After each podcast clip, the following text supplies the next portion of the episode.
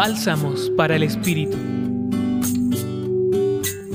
El evangelista Juan, en el capítulo quince, versículos nueve al once, nos llama a identificar y a reconocer a Jesús por lo que es, la vid verdadera.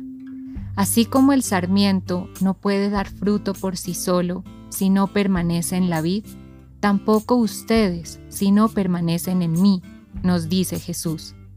El amor de Dios, el que cuida la vid, resulta fructífero, y para seguir cosechando permanentemente esos frutos, debemos mirar hacia adentro, cultivando la vida interior, permaneciendo en Dios y en su amor.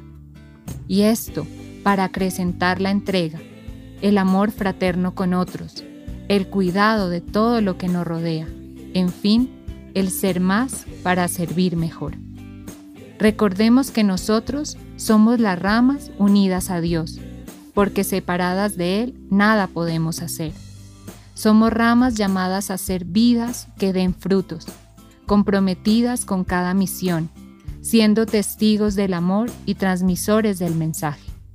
Dejemos unos minutos del día para reconocer y quizá ajustar los medios que estamos poniendo para alimentarnos del tronco y para permanecer unidos a esa vida. Acompañó su reflexión Marcela Caicedo Vela desde el Centro Pastoral San Francisco Javier de la Pontificia Universidad Javeriana. Escucha los bálsamos cada día entrando a la página web del Centro Pastoral y a javeriana estéreo punto com.